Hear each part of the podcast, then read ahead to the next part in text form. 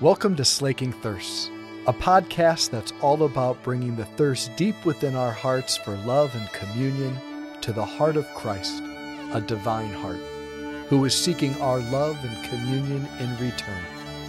The hope is that the two thirsts would meet and both thirsts would be slaked. Our second reading today is from the letter of St. Peter. So it's the first address from a pope. St. Peter's the first pope. This is his first address to the people. And this is what he says at the beginning of this letter Blessed be God, the Father of our Lord Jesus Christ, who in his great mercy gave us a new birth to a living hope through the resurrection of Jesus Christ from the dead. Great mercy, new birth, living hope. How? From Jesus risen from the dead. So I think you've heard it, but in case you haven't connected the dots, the good news is Jesus rose from the dead. He's not dead anymore. He's alive. He's a, he's a right now. He fills all times and places. Nothing contains him. He's not a historical figure unless you're watching the History Channel, which views things apart from many other facts that they could factor in. But he's a right now. He can speak to you. Many of us can claim we've spoken to him, we've met him. That's real, that's alive, and it's weird. And if we try to get rid of the weirdness of it, we lose something of the truth of it all because we don't claim that about any other figures. We all claim our loved ones are, quote unquote, in a better place, but Jesus is alive in a whole different way. He's resurrected. They're still waiting for their resurrected bodies. But he is Lord of heaven and earth, fills all things. And the first pope wanted everyone to know that because of this, you and I have a new birth. You and I have new life, a new existence. And it's a life and it's a birth, it's an existence bathed in two qualities mercy and hope. Hope. Hope is always moving forward. We have a God who's always moving us forward. Pope Francis just said recently, he said, Where is your hope? Is your hope rolled away behind a stone in the past? That's not a living hope, which St. Peter says today. You've been given a new birth to a living hope. Living hopes aren't in the past, the past is dead. Living hopes are right now moving us forward into a life of mercy and confidence and peace because we follow one who is stronger than death. So let's begin with mercy, since it's divine mercy. I think most of us, if we're honest, we think of mercy as I deserve to be spanked or put in timeout, but I'm still allowed to have dinner, so that's good news. So that must be some sort of what Jesus is like with me. He's supposed to hit me uh, or be mad at me or make my life miserable, but since he doesn't, it must be because he's merciful. That's really good news. And there's an element to strict justice, all right, which is to say, like, cold, strict justice, I deserve punishment, and mercy is a warmth that goes beyond that. But if we're actually going to understand mercy, we have to understand the Hebrew notion of mercy. In the Hebrew language, mercy is in a constellation of other words that connect to the word womb. A woman's womb has the connotation of mercy, which means mercy is always about generating new life. Mercy is about giving us a new beginning.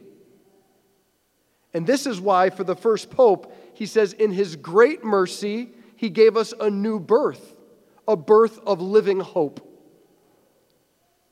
So you can see how these things are connected. Hope and popes are a big thing. Our modern popes have been speaking about hope a lot. And so, what I want us to do is, I, I, maybe went a little quote happy here this morning, but I want us to really soak in. And if you're one of those people that's like, I need to know that quote and have it exact, maybe just honor that, but maybe put that on the side this morning. All the homilies are on the podcast. You can listen to them and you can search them out on the internet. That's how I found them. But let's begin with St. John the 23rd, Many of you of different generations know him well. He was the one who called forth the Vatican Council, Second Vatican Council. And he was known to be a very positive, happy guy, very large, very funny man. And uh, they one time asked, a reporter asked him, How many people work in the Vatican? He said, About half. so, a man of quick wit, all right, all these things. Since you like that, I'll tell another story. He, uh, there was a papal gathering, and a woman was dressed rather immodestly. And he called a waiter over, and he said, Can you give that woman an apple and tell her she reminds me of the first fall of man?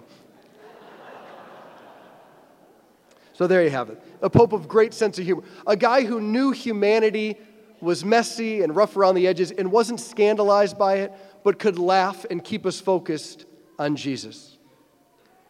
This is what he says to all of us in the church.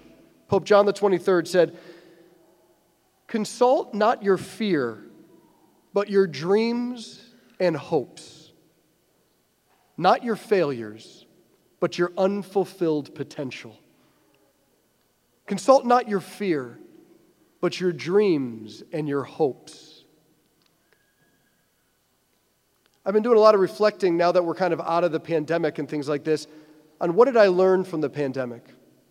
And I have a six things I've been working through and writing and reflecting on and journaling about, but one of the things I learned is that we can only handle so much disappointment before our hope shrivels.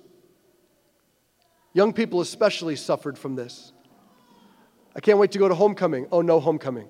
I can't wait to see family at Christmas. Oh, no Christmas gathering. I hope for a really good birthday. Oh, we can't have one this year because everyone's nervous and there's another outbreak. You can only handle hope that leads to disappointment so often before you just say things like, well, we'll see what happens.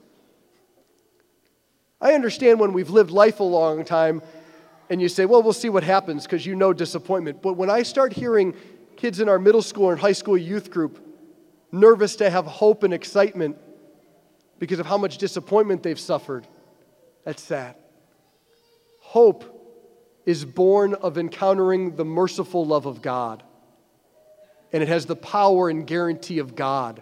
Hope gets us in touch with God's plans. And so that Pope says, consult not fear, but hopes.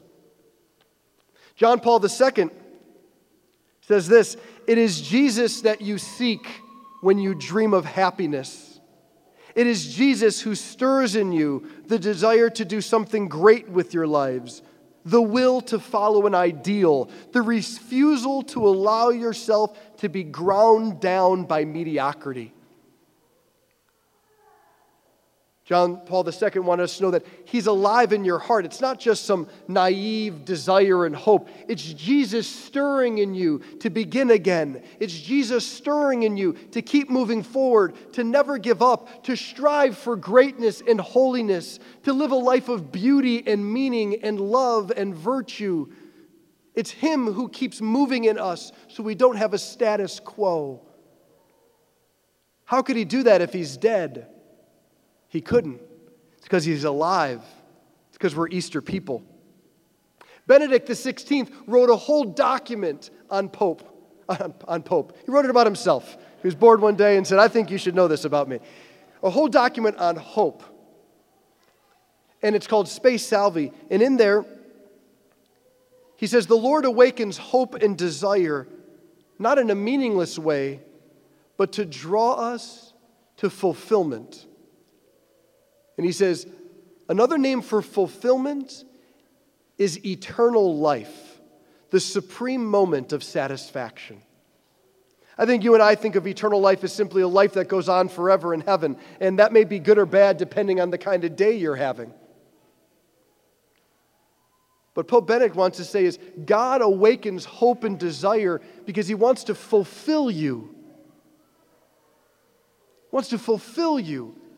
Heaven is the supreme moment of satisfaction, fulfillment. That's hope. And finally, Pope Francis says this Do not surrender to the night. Our first enemy is not outside, but within us. Do not give space to bitter, obscure thoughts The world is the first miracle of God. God placed the grace of new wonders in your hands. Faith and hope go together. Believe in the existence of the loftiest and most beautiful truths. Trust in God, in the Holy Spirit who moves everything towards good. Trust in the embrace of Christ who awaits everyone. Believe that he awaits you. Pope after pope after pope, trying to fight against the negative, bitter, cynical, underlying belief that's in every news channel, that's on all social media, that's in our little side comments to family and friends, because we don't know how to deal with everything going on. And an Easter season, God's ringing a bell to get our attention that the one fact that changes all things is He's alive. And He loves you. And He knows you. He has mercy on us in our weakness. Excuse me. Allergies, Northeast Ohio. so, my first or second weekend here, I had been asked by a lot of you for several weeks straight what are your plans for St. Basil's? What's your goal here? What's your mission? And I couldn't tell you guys at the time, uh, but I hadn't even thought of that. I was too busy trying to figure out uh, which key opened doors and what it meant to be a pastor. I had never thought of that before. So, I had some things I had to think through before that, but I did read this quote at Masses. And I want to share it with you today again. This is from John Paul II. If anyone wishes to understand himself, they must assimilate Jesus into every part of their life, not just a religious time on Sundays. Finances, work, school, friends, social media, family dynamics, grocery stores, banks, restaurants. We must be a part of every part of our life. John Paul II says if you and I do this, not only will adoration of God come forth in our hearts, but wonder and amazement at ourselves. And he goes on to say the name for the amazement at each person's worth is called Christianity or the gospel, and it determines the church's mission in the world. So let me share with you today on Divine Mercy Sunday my hopes for St. Basil the Great. I dream of a parish where everyone seeks to encounter Jesus as a gift because he will tell you who you truly are. He will unlock your identity It will not be defined by weaknesses, mistakes, your family of origin, political spheres, successes, failures, degrees, or finances. The God of the universe and Jesus will tell you who you are. I will dream of a parish where He can help men and women, young and old, see that in their relationship with Jesus, they will finally know how to see a person. They will be able to see people they encounter not as roles they play in organizations, but as infinite, unrepeatable images of God worthy of Jesus dying and rising for. They will see themselves and every man and woman they encounter not through political labels or through clothes they wear or shapes of their body or different categories on internet media or in our society, but they will see them through the very heart of Jesus and recognize they are wanted by God and God knows how frail we are. And so our parish not only will see the greatness of each other, will also be moved to be kind, understanding, encouraging, and merciful, because we'll know how weak we are. We will not throw stones, but we will offer hands to help each other get up. Not out of some sort of sentimentality of it's nice to be nice, but because we will see the dignity of the unrepeatableness of a person. I have a hope for a parish where people come here not to do a religious checkbox, but to be renewed in the dignity that God gave them, and then to be equipped to carry that vision into schools, into workplaces, into the way that we are bosses, employees, family members, friends, that we will not be content with unforgiveness in our hearts, but we will seek reconciliation when appropriate. We will want to spend hours with God in prayer because it's not boring, but it's where we are loved the most and we find out who we are. In discovering who we are, we can freely give it as a gift to others and help them discover it as well. This is a desire and hope of mine that I had no idea the words for three years ago. But after being with you, I now know that because I've seen it happening. And so maybe all of us this week can open our own hearts and find out those dreams and desires maybe we've stifled, maybe we've forgotten. But if He's risen and there's nothing but mercy and hope coming from God, it is right and just that we spend time listening to those hopes sharing them with the Lord, and saying, like the Blessed Mother, Thy will be done. Amen.